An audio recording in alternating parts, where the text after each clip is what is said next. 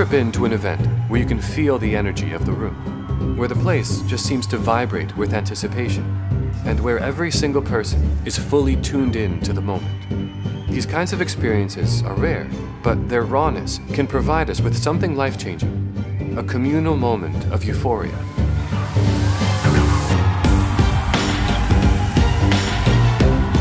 This is the type of mood which fashion designer Alexander McQueen summoned in his fashion shows. His aim was to seize your attention and show you something magnificent, to take something ugly and transform it into something beautiful, to take something beautiful and subvert it in a way you've never seen before. McQueen once said, I don't see the point in doing anything that doesn't create an emotion, good or bad. If you're disgusted, at least that's emotion. If you walk away and you forgot everything you saw, then I haven't done my job properly.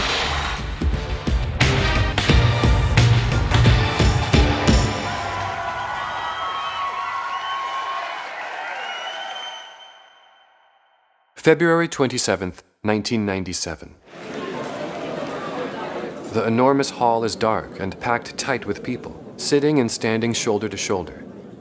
Tickets have been sold out for weeks, but that hasn't stopped college students from forcing their way in through barricades, clamoring for a view of this highly anticipated spectacle. Alexander McQueen's new collection. The venue is London's Borough Market, not your traditional sterile catwalk. The floor is hard gray cement, and there are no raised platforms for the models. No separation between the show and the audience. The only indication that this is a fashion event is the long rectangle which the crowd, made of hundreds of people, has formed themselves into in the center of the space, where McQueen's models will walk.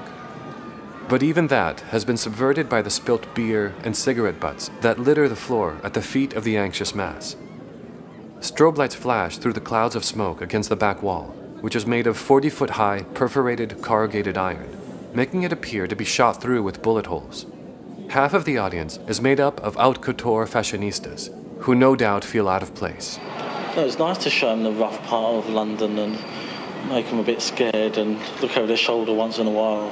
For me, the reason people come to London is to see the real London, not to see a make believe London. A few feet from the audience, there are two abandoned cars, surrounded by flaming canisters. The cars flank the opening where the models are set to emerge. McQueen has titled the show, It's a Jungle Out There. The music kicks in. And the show begins. Models begin to storm out onto the cement, one at a time. They look like wild animals, with messy and frizzy hair that has been styled outward and upward to give their hair the appearance of fur. One model, Stella Tennant, in a slim knee cut black leather dress, makes her way into the spotlight. Black leather gloves extend all the way up to her shoulders, and the dress's V shaped decolletage bears her chest. Her expression is a look of ferocity, with black eye makeup resembling a gazelle. The lower half of her face is covered by a large metal ring with dangling chains, resembling something from a post apocalyptic movie. As she arrives in front of the audience, she turns on her high heels and pauses with a hand on her hip. There is a floral pattern cut into her black leather dress that runs up the front, but it's not lined with fabric. The flowers show through to the pale color of her flesh underneath. She squares up and shoots out her hands to the side, flashing these sharp metal spikes near her fingers, like brass knuckle blades. She walks back as the next animal woman passes her. This is the model Deborah Shaw. She lurks through the shadows in similar black gazelle makeup, with one pure white eye, giving an otherworldly touch. She's wearing a waist length brown animal hide jacket, which is cut tight around her waist. You can see her prominent collarbone and bare breasts in the jacket's low neckline. The deep brown hue of her skin fuses into the jacket itself. The graceful movements of her legs contrast in a startling way.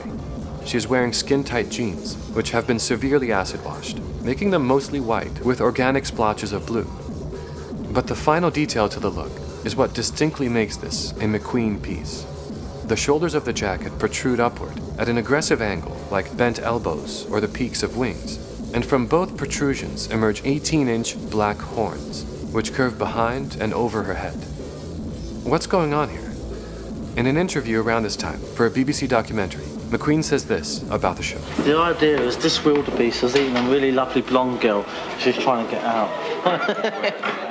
the whole show feeling was about the Thompson Gazelle. It's a poor little critter. the markings are lovely. It's got these dark eyes here, the, mar- the white of the belly, then the black line going across, then the tan, the horns. But it is the food chain of Africa. As soon as it's born, it's dead. I mean, you're lucky if it lasts a few months. And that's how I see human life in the same way. You know, we, can all be discarded quite easily, and nothing depicts it more honestly than the way animals are.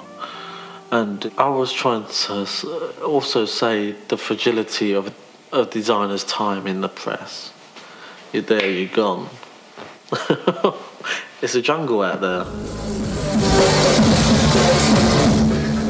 This is not just a fashion show, it's a work of art. It's an artist's statement. The aggressive demeanor of the models gives the impression that these animal women are not potential victims on the food chain, but rather apex predators on the prowl. If this were a horror movie, the audience in attendance would soon be the victims of a bloody feeding frenzy. One audience member describes the show afterward as a vision of urban chaos, both on and off the catwalk. Unquote. Students from Central St. Martin's have forced their way in through gaps in the iron walls, and one of them kicks over a fire canister toward one of the cars. Journalist Grace Bradbury said, The audience screamed and clapped as a fire broke out in a van. Unquote. McQueen is yelling backstage for the show to continue uninterrupted, and it does. The audience has no idea that the fire is not a planned part of the spectacle. In total, McQueen shows 100 pieces at the event, and critics call it a rousing success, a welcome change from the disastrous critical reviews of his last show. In an interview afterward, McQueen expresses a certain kinship to the Thompson Gazelles, which inspired his designs that night. He admits, someone's chasing after me all the time, and if I'm caught, they'll pull me down.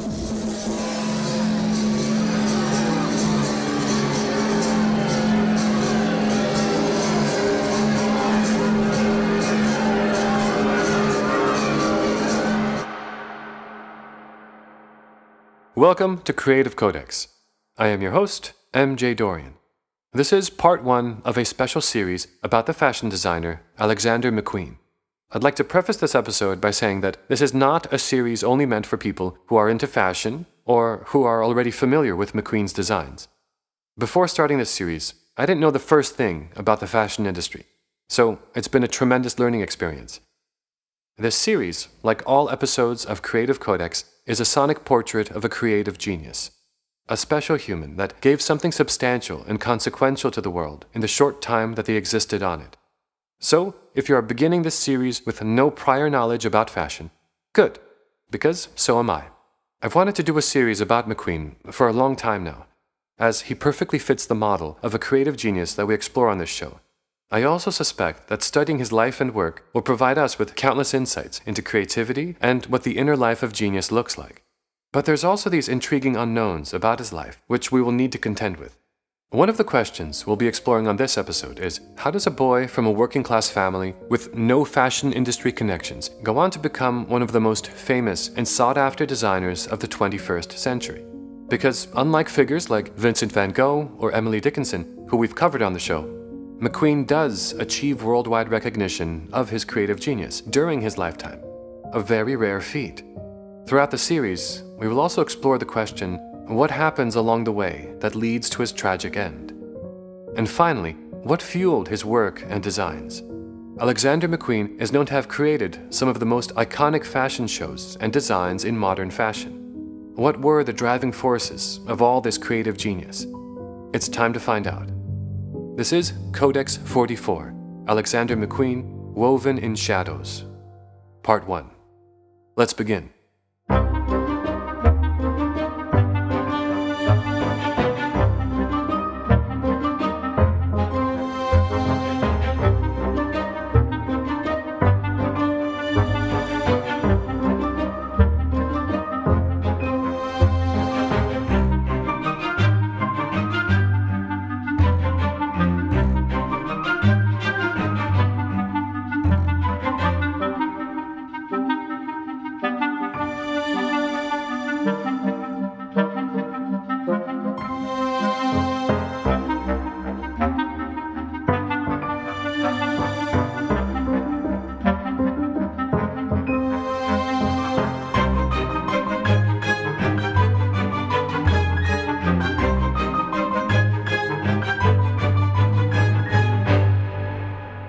Chapter 1 Shadows of Youth.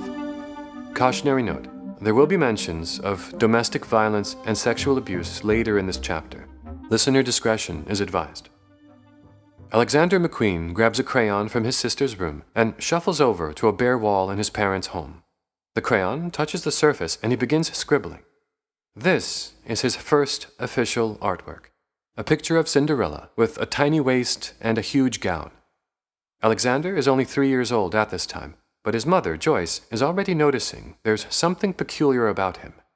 One time, she dresses him up to go to the store in trousers and a parka, and little Lee, as he is known around the house, says, Mum, I can't wear this. She asks him, Why not? To which he replies, It doesn't go. Looking back at his childhood, McQueen admits, I was absorbed early on by the style of people, by how they expressed themselves through what they wear.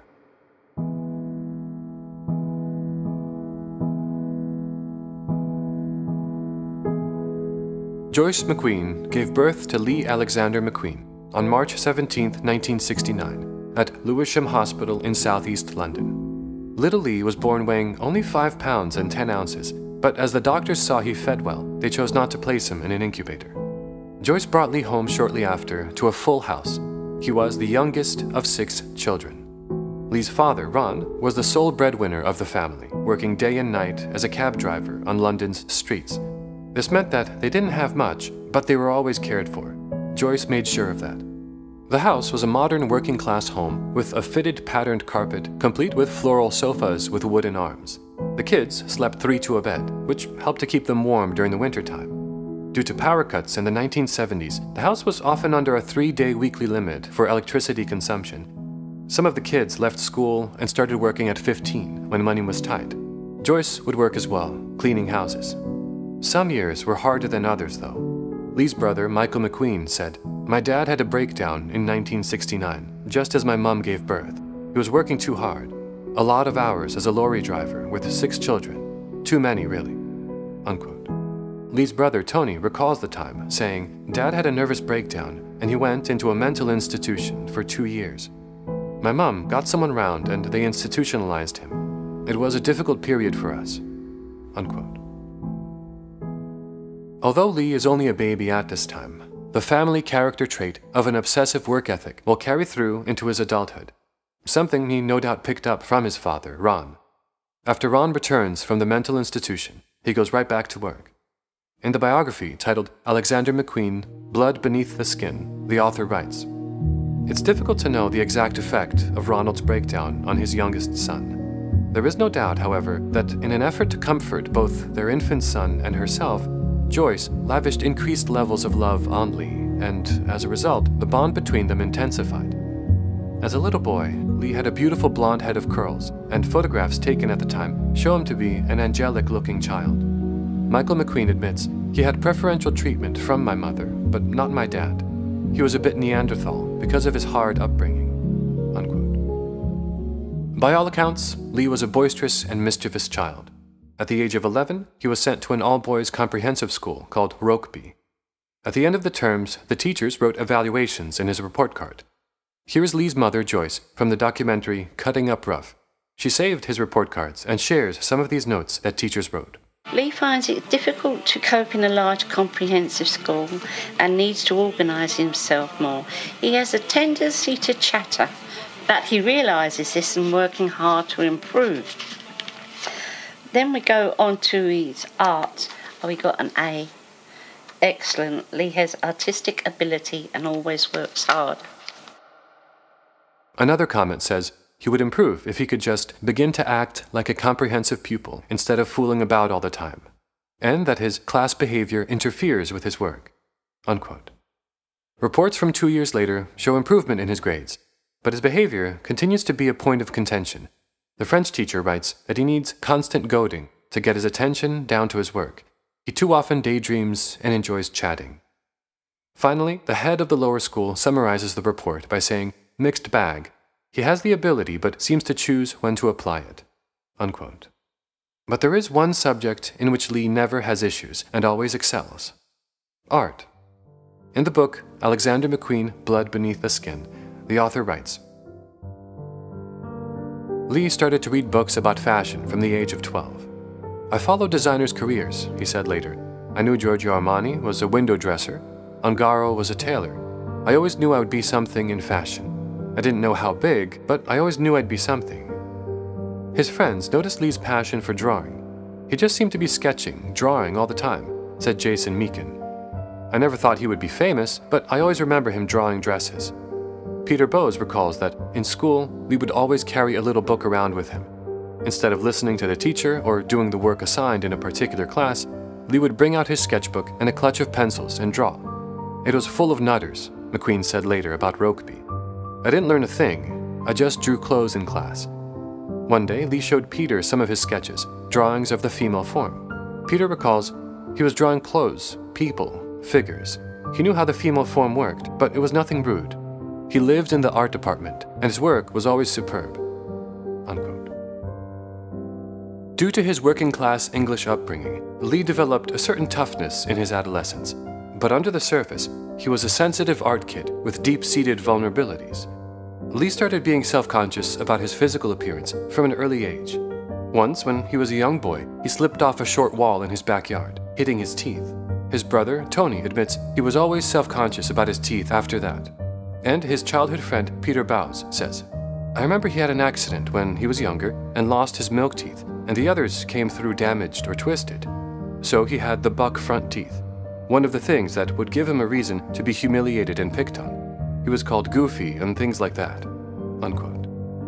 And Alice Smith, who was a friend of Lee's in his adult years, adds even more color to the portrait of his youth, saying, He was this little fat boy from the East End with bad teeth, who didn't have much to offer, but he had this one special thing, this talent, and Joyce believed in him. He told me once that she had said to him, Whatever you want to do, do it. He was adored they had a special relationship.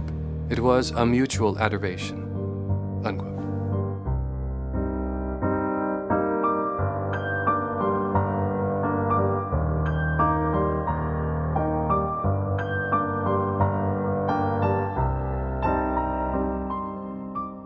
Aside from these superficial concerns about his appearance, there are these occasional hints of a very real darkness in his childhood. His sister, Janet, married a man named Terence Hullier in 1975. She knew that he had a bad temper, but she was 21 and desperate to move out of the family home. Lee was only six years old at the time of their marriage. In the years that followed, he would often be left in their care while his parents were at work. Many times, Lee witnessed Terence fly into a rage about something Janet said or did, and he would beat her. One time, he beat her because she ordered a cup of tea from a waitress in a cafe without letting him speak first. This is the broken logic of a serial abuser. Janet had two sons with him, but she admitted to the author, Andrew Wilson, that she miscarried two babies because of the abuse from Terence Hullier. In an interview with Independent Fashion magazine in 1999, McQueen states, I was this young boy, and I saw this man with his hands round my sister's neck. I was just standing there with her two children beside me. Unquote. In some of his later fashion shows, McQueen would be accused by the press of being misogynistic, a label which particularly offended him. In October 1997, he told Vogue, I've seen a woman get nearly beaten to death by her husband. I know what misogyny is. I hate this thing about fragility and making women feel naive. I want people to be afraid of the women I dress. Unquote. This calls to mind the scenes of his show, It's a Jungle Out There, which we opened this episode with the one with the animal women storming the borough market asphalt.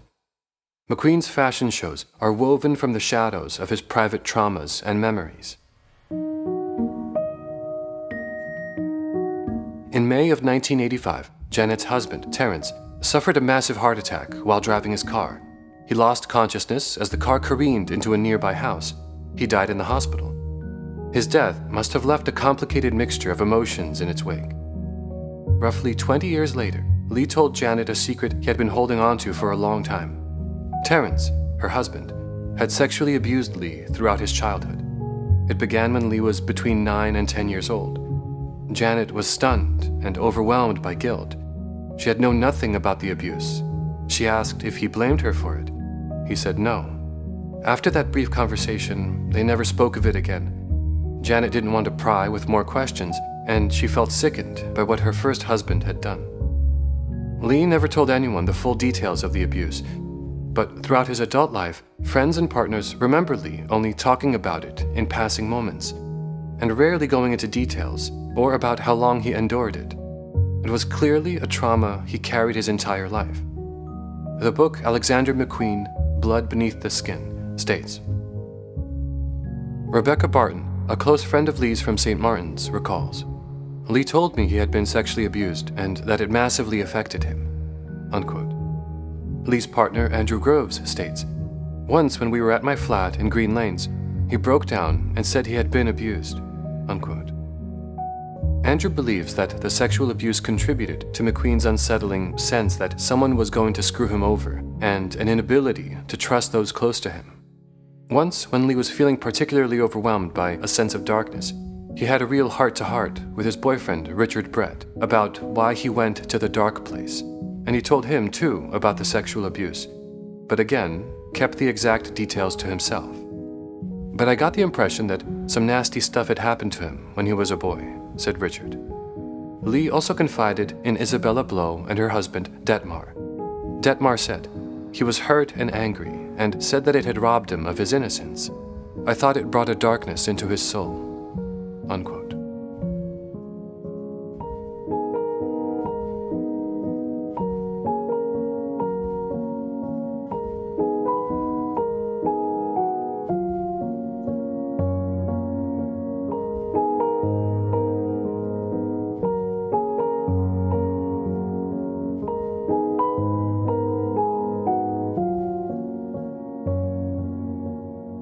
It's such a tragic element of McQueen's life, and he was understandably guarded about speaking about it. It's possible that the only person who truly knew the whole story was his mother, with whom he kept a very close relationship his entire life, someone who he would have felt he could confide in as an adult. Back in middle school, Lee wasn't any kind of outsider, though. He made friends easily. His childhood friend, Peter Bowes, says that Lee was quite a tough guy. He wasn't scared of people. And although his nickname around the school was Queenie or Queer Boy Queenie, it was just one of those stupid nicknames kids use to taunt each other with. His friends didn't actually think he was gay. His childhood friend Jason remembers he and Lee would hang out in the back of an engineering firm near the River Lea after school and on weekends. Lee kissed a string of local girls back there Sharon, Maria, and Tracy. Jason recalls, I don't want to go into details, but I know three girls who Lee kissed and cuddled. One of them went a bit further, not full sex. It was messing around. As far as being gay, no way. That was a big surprise. Unquote. Peter also recalls that Lee didn't quite know where he was going in life, but he had this sense of yearning to do something artistic and creative. He had an ambitious imagination, and his mother's love of tracing their family tree rubbed off on him in beneficial ways. Peter states he was fascinated by Alexander the Great, and he claimed to have found in his family a link back to him. Unquote. The idea planted its seed well in him that in his very blood there already existed greatness, and all that was left to do was to bring it out into the world. But even in school, there were also traces of darkness. The book Blood Beneath the Skin recounts. Towards the end of his time at Rokeby, Lee started to suffer from sudden attacks of frustration and anger I wouldn't say he was bipolar, but he had his ups and downs with moods, said Peter. He had a bit of a temper on him as well. I remember in certain lessons he would be chatting and he'd get told off. He would erupt and kick off and get thrown out or put in detention. Unquote. None of his friends at school could have realized it, but Lee later claimed he was suffering yet more sexual abuse during this period, this time at the hands of a teacher. Again, Lee kept the abuse to himself, only telling his sisters later in life. Years later, when Jackie learned of the two counts of abuse suffered by her brother, everything began to make sense. The anger had to come out somehow, and Lee later expressed it through his work. Unquote.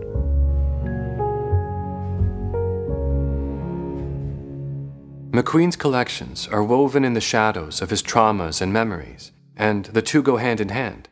It's like to understand his designs, one must understand his personal history and to understand his personal history, one must look to his designs. When McQueen was developing as a fashion designer, the journalist Vassi Chamberlain asked him about his fascination with birds.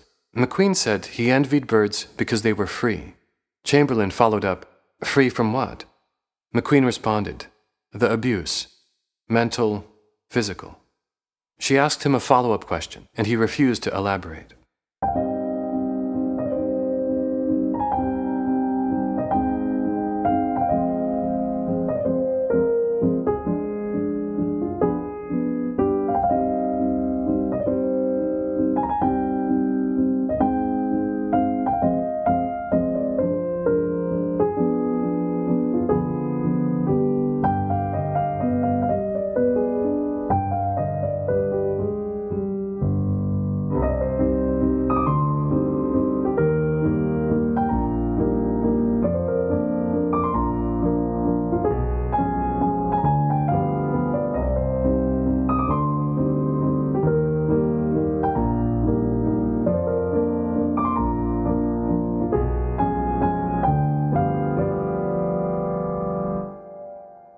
And now it's time for a brief intermission.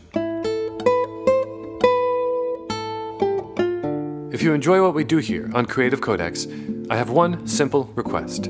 Please, share it with somebody a friend, a coworker, a teacher, your neighborhood cat, anyone who you think will dig it. We're not like one of these million dollar podcasts with celebrity guests, corporate funding, and an advertising budget.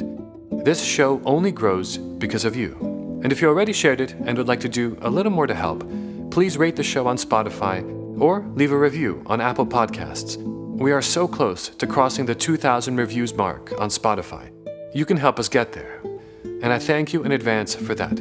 At this point of the episode, in most podcasts, you'd hear an ad for caffeinated hot dogs, Chernobyl brand spring water, or AI relationship counseling to help with your AI girlfriend, but not on Creative Codex. Instead, I'm going to play you a preview of my Kurt Cobain series. As I was working on this McQueen episode, I started noticing some odd similarities between Kurt's life and Lee's life. For example, both of their careers take off in the 90s. Both of them spend their youth feeling like outsiders who don't quite fit in. Both have a strong spirit of boyish anarchy in their personality. Both of them are creative geniuses, and both pursue their dream of becoming famous for their creative talent and achieve it. I imagine Kurt and Lee would have got on pretty well. They probably would have snorted a line together. It was the 90s, after all. Last year, I released a special four part series about Kurt as a thank you to my Patreon supporters. It's part of something I call the Limited Release Series. These are episodes only available for supporters in the $5 and up tiers. Keep in mind, these will never appear in the main podcast feed. So, if you'd like to hear all four hours of the Kurt Cobain episodes, head on over to patreon.com forward slash MJ Dorian. That's M J D O R I A N. And you can find them there. Here is a preview of my limited release series about Kurt Cobain, singer, songwriter, and guitarist of the band Nirvana. Kurt Cobain hated fame, but he loved the attention. He hated the public scrutiny, but he loved the validation. There's no doubt Kurt always wanted Nirvana to be successful. Ever since he was a teenager with rock star dreams, he made clear decisions toward that direction. But by 1992, it was like he had made a devil's bargain. The level of fame he reached was stratospheric, and it came with a level of public scrutiny which few people survive with their sanity intact. Things have never been so swell. I have never found a hey! According to the punk ethos Kurt grew up with, seeking fame and success was like a cardinal sin. But it's clear the validation that success provided for him and the escape from his small town upbringing was what he had dreamt about for his entire life.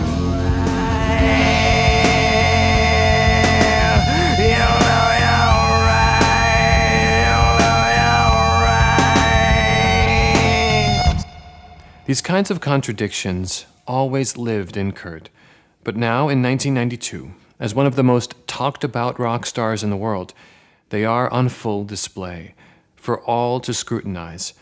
And so, from the moment he reaches this goal of rock superstardom, he indulges a perverse joy in flirting with its destruction. From the moment Nirvana is pushed into the public spotlight, Kurt entertains ways to sabotage those opportunities especially when those opportunities are on live television.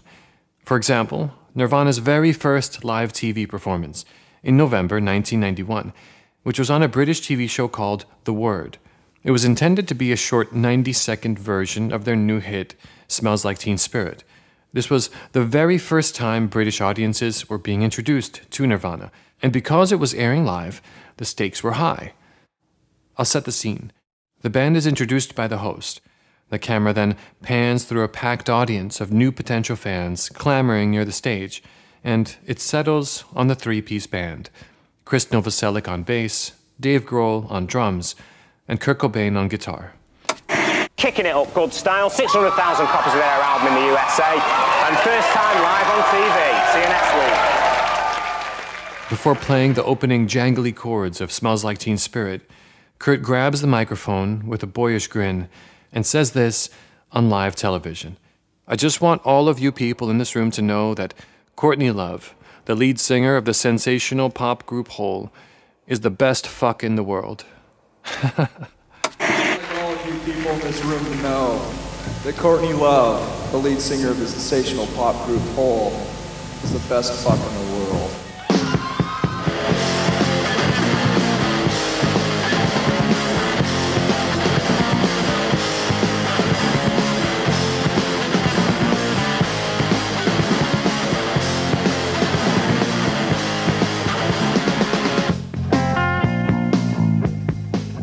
And with that, Nirvana wins the hearts and minds of the British teenagers watching and secures the band's mention in the next day's tabloids, much to the outrage of the prim and proper tea and crumpet crowd.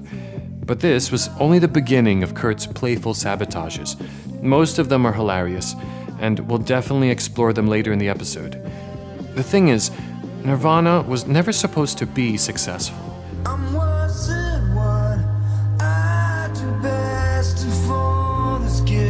I feel blessed. A little group has always been,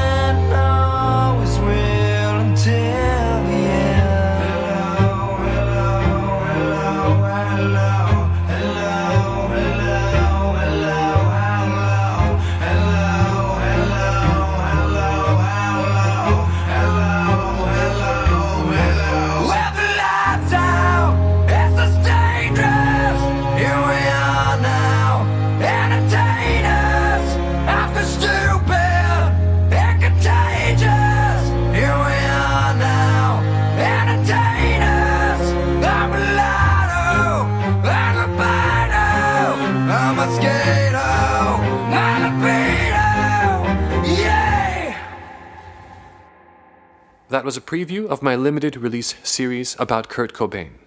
If you'd like to become a supporter of Creative Codex and gain access to these exclusives, including Carl Jung's Red Book reading series, simply head on over to patreon.com forward slash MJ Dorian. That's M J D O R I A N. And I thank you in advance for that. And now, back to Codex 44, Alexander McQueen, Woven in Shadows, Part 1. Chapter 2 Needle and Thread.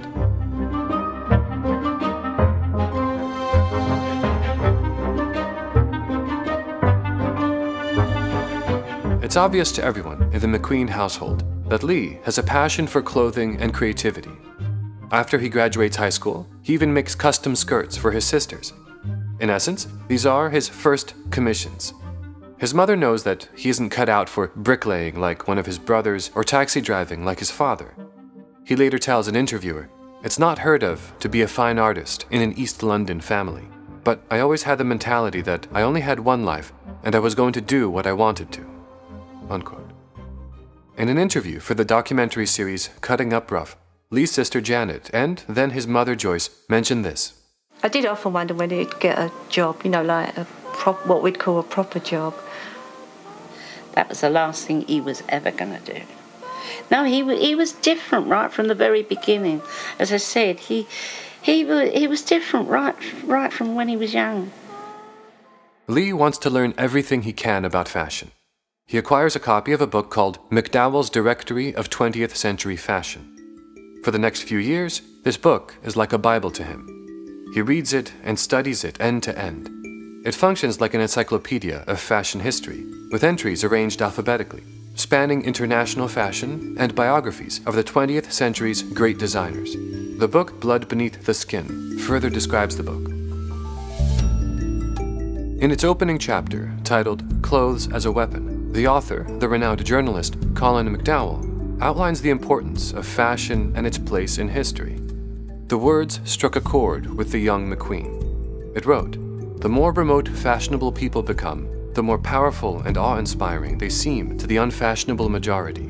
In the past, this meant that clothes became not only the trappings of power, but part of the exercise of power itself. Lee read about the connection between fashion and the visual arts, how Dior, Chanel, and Schiaparelli were all closely involved with artists, writers, and intellectuals. McDowell went on to explain why fashion is so often wrongly regarded as a somewhat frivolous discipline. The first reason, he said, was visual. Unlike objects created by furniture and interior designers, a jacket or a dress loses a great deal of its point when hanging in a wardrobe. It becomes a rounded and convincing creation only when there is a body inside it. The other reason why fashion is denigrated is because for a long time it has been seen as the domain of women as objects, frequently using dress as a bait and a reward. An interest in clothing has become a symbol of suppression. The little woman is bought with an expensive dress, and by wearing it, she feeds a man's ego. She is telling her friends, by her expensive appearance, how rich and powerful he is to be able to buy and possess such a beautifully caparisoned object. Unquote. These philosophical arguments about fashion's role in society without a doubt influence McQueen and plant the seeds in his imagination, which will eventually develop into his own fashion ethos. The women whom McQueen envisions dressing in his pieces are not objects or victims. They are independent and potentially dangerous subjects. The clothes they will wear are not decorative, they will be powerful. But as a young man just out of school, this vision is still in its infant stages. Only hints of it will show through in Lee's illustrations. For example, around this time, Lee often babysits his sister Janet's two sons. They recall that he's always drawing, when he isn't chasing them around the house, playing the part of a hunter, and laughing maniacally. The sketches include nude men and women, monsters, feathers, and birds. The kids loved Lee, they watch horror movies together, and he styles their hair. The possibility of working in fashion fuels his daydreams, but the reality of his situation is hard to shake. How can a working class kid from East London with no connections in the industry ever make it? His luck finally takes a turn one day in 1986. The book, Blood Beneath the Skin, states According to McQueen, one afternoon in 1986, he is at home in Biggerstaff Road when he sees a program on television about how the art of tailoring is in danger of dying out. There is, said the report, a shortage of apprentice tailors on Savile Row, and so his mother says to him, Why don't you go down there? Give it a go. Later, speaking in 1997, Joyce recalls, He always wanted to be a designer. He always has. But when he left school, he wasn't sure what to do. Quite a few of the family were involved in tailoring, so I just said to him, You know, why don't you go and give it a try? Spurred on by his mother, Lee takes the tube to Bond Street and walks through the smart streets of Mayfair until he comes to 30 Savile Row, the headquarters of Anderson and Sheppard. McQueen said, I hardly had any qualifications when I left school, so I thought the best way to do it was to learn the construction of clothes properly and go from there.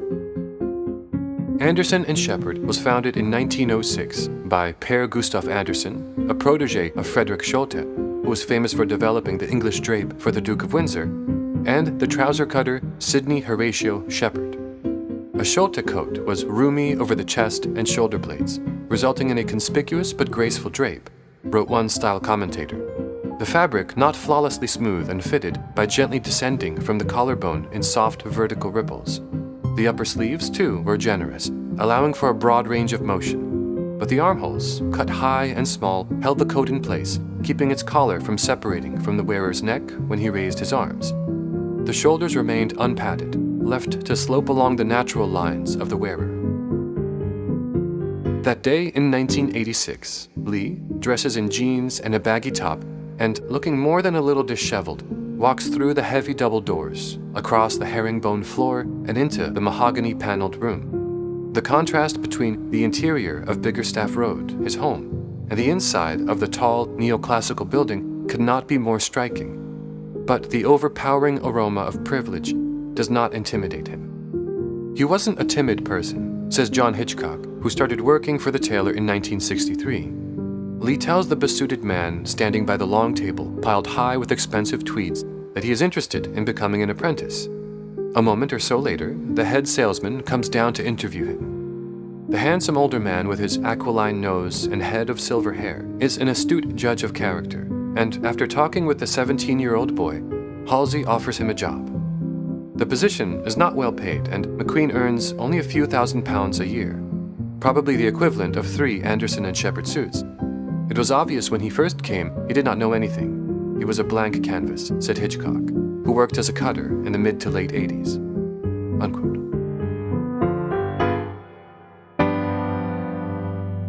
On his first day, Lee is given a thimble, a line of thread, and a scrap of fabric. He is assigned a master tailor as his mentor, a strict Irishman who is regarded as one of the best makers of suit jackets in the business. Lee is expected to work 8 hours a day, arriving 8:30 a.m. and finishing work at 5 p.m. John Hitchcock says, "New apprentices have to practice doing this padding stitch, and they have to keep doing it.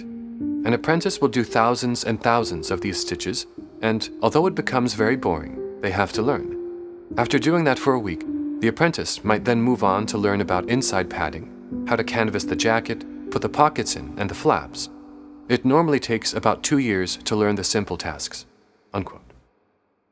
In later years, McQueen speaks fondly about his time at Anderson and Sheppard, crediting them with giving him a strong foundational understanding of working with fabric.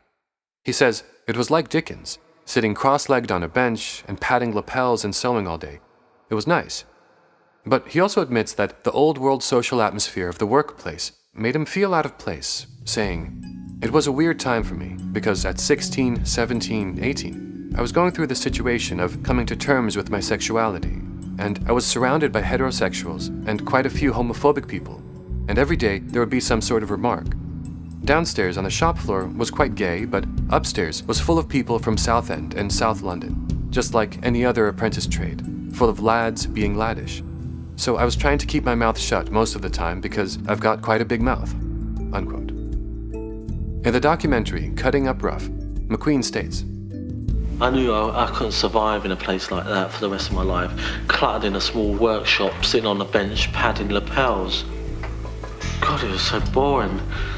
But I did have a passion and I was good at it. I was good at tailoring a jacket, I was quick at learning and quick at learning trousers. I wanted to learn everything, everything. Give me everything. He tends to keep to himself, though he does introduce some of the other workers to house music, a scene he's really into at the time. One of his coworkers said, I didn't know he was gay, he never talked about it. He did behave in a slightly strange way, but I didn't put it down to him being gay. Unquote. The book Blood Beneath the Skin states The goal of every new apprentice tailor is to make what is called a forward, a jacket that is nearly complete and ready for a first fitting on a customer. Normally, it would take between four and five years for a new person to learn the necessary skills, but McQueen does it in two. Con taught him well, said Hitchcock. Lee was very keen to learn, and he had a natural ability. Unquote. The environment of Anderson and Sheppard is prim and proper. At times, they are even commissioned to work on the clothing of British royalty. But under the surface of Lee's composed exterior, there still exists a touch of that boyish anarchy. Lee later says in an interview When you first start, you're there for three months solid, just padding lapels.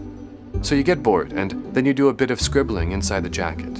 And you might scrawl an obscenity, like a 16 year old does when it's bored. But it was just a passing phase.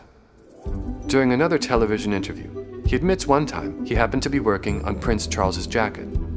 and so he drew a big willy inside of it and scrawled the letters C U N T, where no one would see. When news of this gets out, the shop recalls all of the prince's suits and opens the lining and searches the lapels to find the marks in question. To no luck. Was Lee joking, or had the marks been made with a grease pencil and rubbed off? Andrew Groves, one of Lee's boyfriends in later years, said this about his personality. Whatever he was doing, he could not help but subvert it. He always wanted to undermine the idea of authority and the establishment.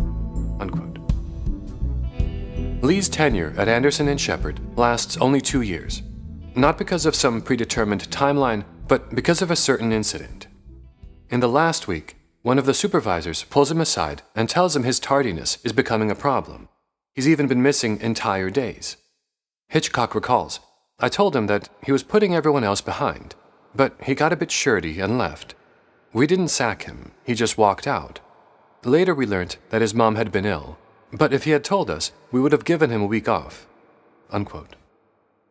But despite these possible personal reasons, there's also the fact that Lee is a creative at heart. And although working on the nuances of the same jacket style for hours might be fine work for others, his heart is elsewhere. About this, he said, A single breasted jacket is a single breasted jacket. It doesn't move on. A double breasted is a double breasted. You know what I mean? It's like a jacket's a jacket, but I wanted to pull the lapels around the back of the necks, up the arse, and everywhere else. The next few years after Anderson and Sheppard are a whirlwind of freelance work in various clothing shops and fashion firms. Shortly after Anderson and Sheppard, Lee gets hired as a tailoring apprentice by a shop further down Savile Row called Gieves and Hawkes. One of the owners later tells a journalist, I certainly remember him working with us, and though sadly we lost his talent, no way were we going to keep him. His mind and nature was inquisitive, never short of asking questions. Why this? Why that? Why put a cut in a coat here rather than there? To create a chest or to create suppression in a waist? All this was very evident from the way he worked and the way he talked. Lee leaves Gieves and Hawkes one year later. Following that job, Lee takes on any work he can get, including working at Reflections, known to locals as the roughest pub in the East End. According to one of the regulars, when that door locked, you got scared. There were fights, sex, everything. He remembers Lee walking around collecting glasses, avoiding making eye contact with anyone. Around this time, he also freelances for a theatrical costume company, working on productions such as Les Miserables and Miss Saigon. When Lee is later asked why he left that job, he says, I was surrounded by complete queens, and I hate the theater anyway. Unquote. But those closest to him, such as one of his boyfriends, Andrew Groves, believe that experiencing the theatrical spectacles firsthand inspired McQueen towards similar performance elements in his fashion shows. The need to leave an impression, a way to really give the audience something to talk about. After his stint in theater, Lee tracks down the Japanese designer Koji Tatsuno, who is based in London, and visits his offices in the hopes of securing a job in his design firm. Tatsuno is an unconventional designer, lacking formal training with his own established aesthetic. He's intrigued by Lee, especially the prospect of subverting his traditional Savile Row training toward new modern designs. Lee boldly tells Tatsuno that he can cut a coat better than any tailor he currently has. Tatsuno is quoted as saying, My first impression of him was that he was a bit weird. I could tell he was attracted to the dark side of beauty, and it was something I could relate to as well. Unquote. Tatsuno hires McQueen as an intern. Although the experience only lasts less than a year, it has a tremendous influence on McQueen. Tatsuno is the first designer Lee works with who doesn't measure and cut fabrics flat on a table, but rather uses a more intuitive approach, wrapping the model in the fabric and cutting and shaping the form in three dimensions. This is an approach which McQueen will master in the coming years, and it becomes a signature skill of his. Koji Tatsuno's business goes bankrupt in 1989, and Lee is out of work again. He asks a colleague if she knows of any other brands where he could get work, and she recommends him to John McKitterick, head designer of the street fashion brand Red or Dead. This job will prove pivotal for Lee's career in many ways. It's at Red or Dead that he sees the possibility of more experimental catwalk shows. For example, the Space Baby collection of 1990, which was inspired by NASA's Space Shuttle missions and featured white and transparent plastic outfits, trippy operatic sci fi music, and models wearing metallic headpieces that looked like atoms. In the documentary McQueen, McKitterick recalls Lee being a bit surprised by the concept that a fashion company could put on a catwalk show inspired by themes that had nothing to do with fashion. The little seed this planted in his imagination would take root quickly and influence him for the rest of his career. In the spring of 1990, Lee heads to Milan, Italy, and through a stroke of both luck and serendipity, he lands a job as a pattern cutter for the prestigious designer Romeo Gigli. Lee would know Gigli from his popularity in fashion of the 1980s, but also from his entry in one of Lee's favorite books, McDowell's Directory of 20th Century Fashion, which states His unstructured clothes, with their emphasis on an elongated silhouette, soon made him stand out from the mainstream Italian fashion. Gigli's shows have become cult affairs, and his clothes are eagerly bought by wealthy young women worldwide. His designs are a synthesis of London post punk street fashion and Japanese avant garde style, presented with Italian refinement and color to produce clothes of extreme subtlety and elegance. Many fashion experts consider him the most important designer to have appeared in the 80s. Unquote. Seeing the inner workings of Romeo Gigli's fashion house becomes invaluable to Lee's development as a designer.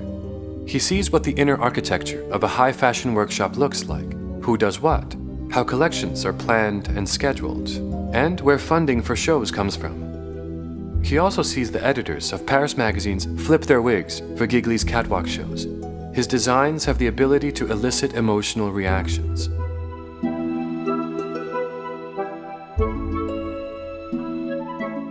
All of this, this is what McQueen wants. This is who he wants to be. And Lee is also learning about publicity and public perception from watching Gigli's operation. Looking back at that time, he later said, Gigli had all this attention, and I wanted to know why. It had very little to do with the clothes, and more to do with him as a person. And that's fundamentally true of anybody. Any interest in the clothes is secondary to the interest in the designer. You need to know that you're a good designer as well, though. You can't give that sort of bullshit without having a backup. If you can't design, what's the point of generating all that hype in the first place? Unquote.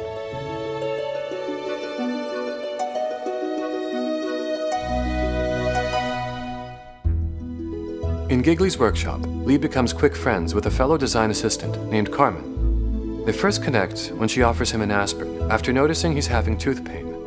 Carmen later says this about Lee. When he looked at you, he had piercing blue eyes. He was shy and had a kind heart.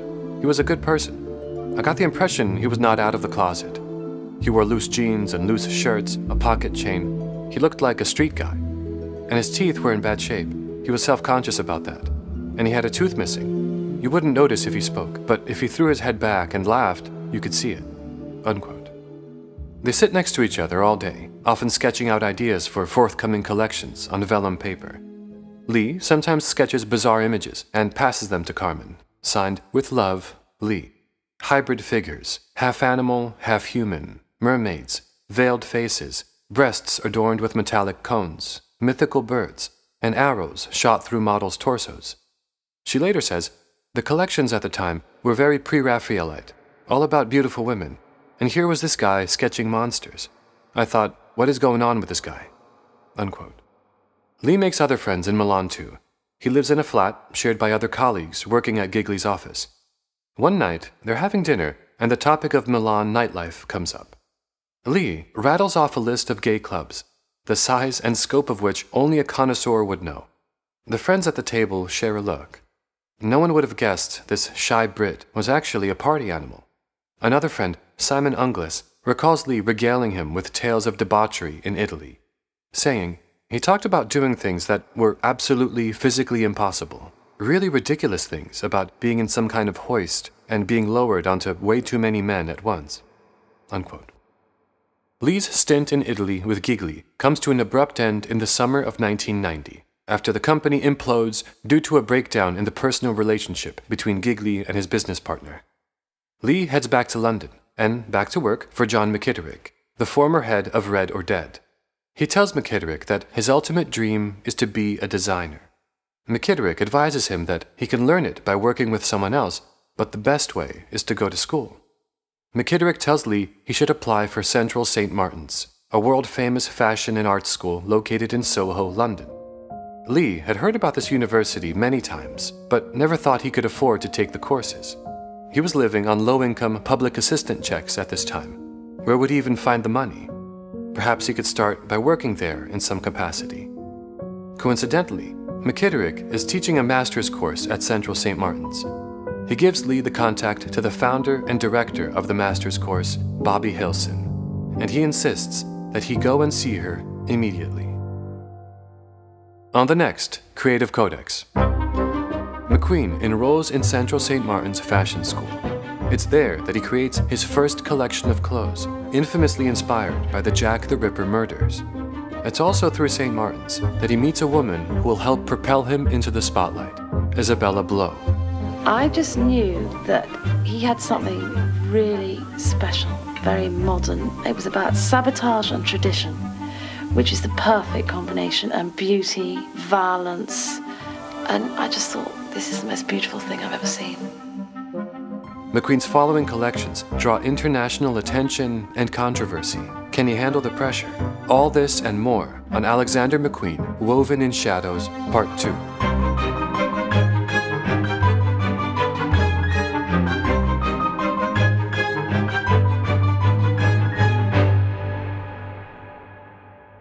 Thank you for listening to the first installment of my Alexander McQueen series.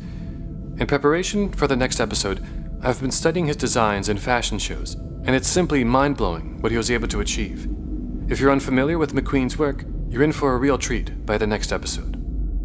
I've had this McQueen series on the back burner for a while now, and I'm really glad to be finally diving in. One of the reasons I wanted to do a McQueen series is that very early on, when I was first starting Creative Codex, I wanted to see how other shows were handling these subjects, covering creative geniuses. So I listened to a major podcast that did a special series about McQueen. I won't name names, but this was a show with the corporate backing of a major podcast company, and, of course, multiple ad rolls throughout each episode. In any case, that wasn't even the worst part. I was so offended by the way they mishandled McQueen's life and work, with a complete lack of feeling or artistry, that I vowed to one day do a series about him myself. And here we are. I hope I do him justice. This episode would not have been possible without the help of my audio editor, Donald Martin. Thanks, Donnie. And this show would not be possible without the support of listeners like you. I thank you to everyone who sends donations to my Venmo and who supports the show on Patreon. There's links for both in the episode description. For the last five years, this has been a completely independent, listener supported venture. You really are funding this show, and I thank you for that. If you'd like to become a supporter of the show and gain access to the Kurt Cobain series featuring four hours of grunge rock goodness, which you heard a preview of during the intermission in this episode, or if you're interested in the Carl Jung Red Book reading series, in which I record a chapter of Jung's Red Book every month, just head on over to patreon.com forward slash MJ Dorian. That's M J D O R I A N. And you can enjoy those exclusives there. I thank you for your support. On that note, it's time for some patron shoutouts.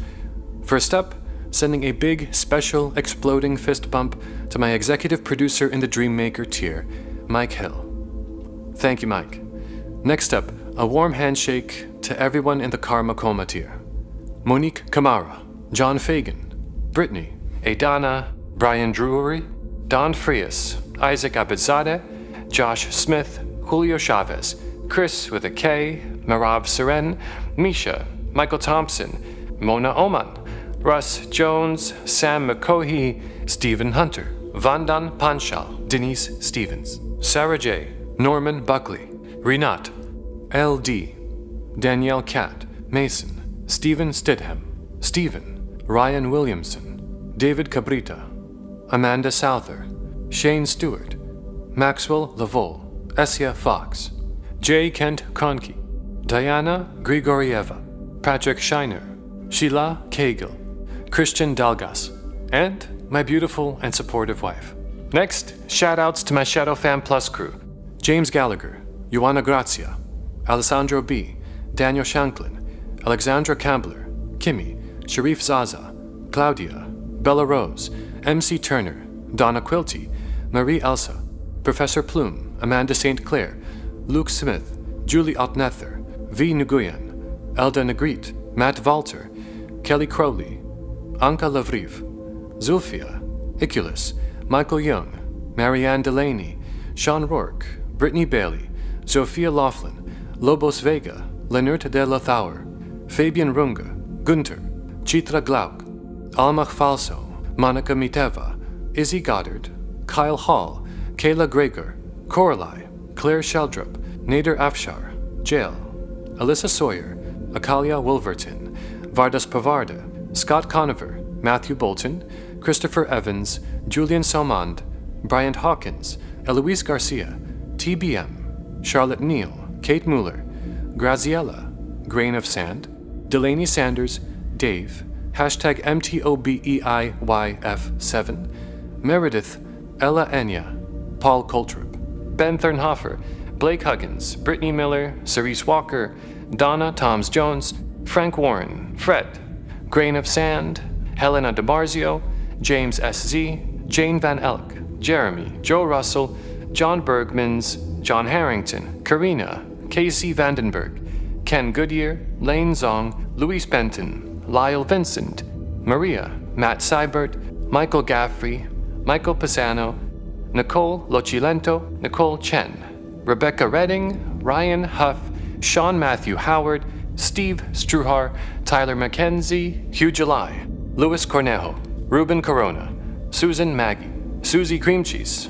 Tom Rubens, Deborah Myers, Nuit Dor, Angela Lau, Daisy Hernandez, Doxy, Jenna Cooper, Kevin Connell, Kirsten Dressler, Lyndon, Owen McCatier, Sarah Tucker, Talia Gallegos Fada, Tom Ney, SEQ, Michael Hildbold, Zachary C. Hildum, Holly Clark, Sebastian Flores, Kelly McGuire, Ivana Marie Goroyska, Dana, Courtney Lewis, Melusine Shaw, James Gustafson, Natalie W., Veronica Pescatelli, Caitlin Mac Grady, Min Yi Chung, Philip Bortholet, John Rayburn, Barrett Riker, Rebecca Sunday, Juliana Cheplik, Caleb Stevens, Asia O'Brien, Brando, Fegan Byram, Gary Strack, Isaac, Jason Coleman, Michael McGee, Mike Townsend, Mirna Kay, Nathan Phelps, Neil Buss, Robert Jenkins, Sasha, Shane Breslin, Ty Cayetanetto, Tyler D., Vinny and Nina, Plaz Teji Amano, Michelle Pelizon, Rose, Michael Luke, Megan Boyd, Vibrant Conflux, Diana Vadenthaler, All Wine, Alicia Wells, Karsten Riedel, Carrie Lewis, BK Mason, Vanessa Anderson, C. Ben Schroeder, Podcast Notes, Clara Torres, Manos Lala, Brent Scowden, Elise Minjaras, Diana, Petra, Ashley Turner, Ryan Marsh, R.D., Bethany Mitchell, Mary Basak, Vince the Anomaly, Anurid Shiva, Kelsey Anderson, Jeremy Sandusky, Tim Murphy, Ioana I, Zara Heber Percy, Alana Rush, Grayson Genter, Angelique Price, Matthew Wood, Bobby Busvine, Matt Bebb, Christopher Ramos, Arya A., Steve Swift, Jenny, John Weddle, Costa Gachich, Nora Anzaval, Trish W., Cora, Andrea, Etta G., Lindsay Lowe, Haley Colburn, Prof Dog, Monty Lawler, Dominic Stevens, Tom Tom, Keegan, Benjamin Baxter, Fiona Corsini, Justin Dean, Walter Guavera, Ioana Golovina, Emil John Hall, Chris Ramos, Victor Dufour, Uncle and Bull Tyler, Tyler Weiss, Al Spalding, Christina Ardi, Katrina Espiritu, Brad Rathka, Trudy Bendayan, Ali Wine, Alicia Wells, Karsten Riedel, and Wazo. Thank you so much, guys. I couldn't do this without you. And the thank yous for all you fine Shadow Fam folks are written in the episode description. Thank you, everyone. The next episode will be Codex 45 Alexander McQueen Woven in Shadows, Part 2. I'll see you then. This is Creative Codex. I am your host, MJ Dorian. Until next time, be kind to yourselves. Cheers.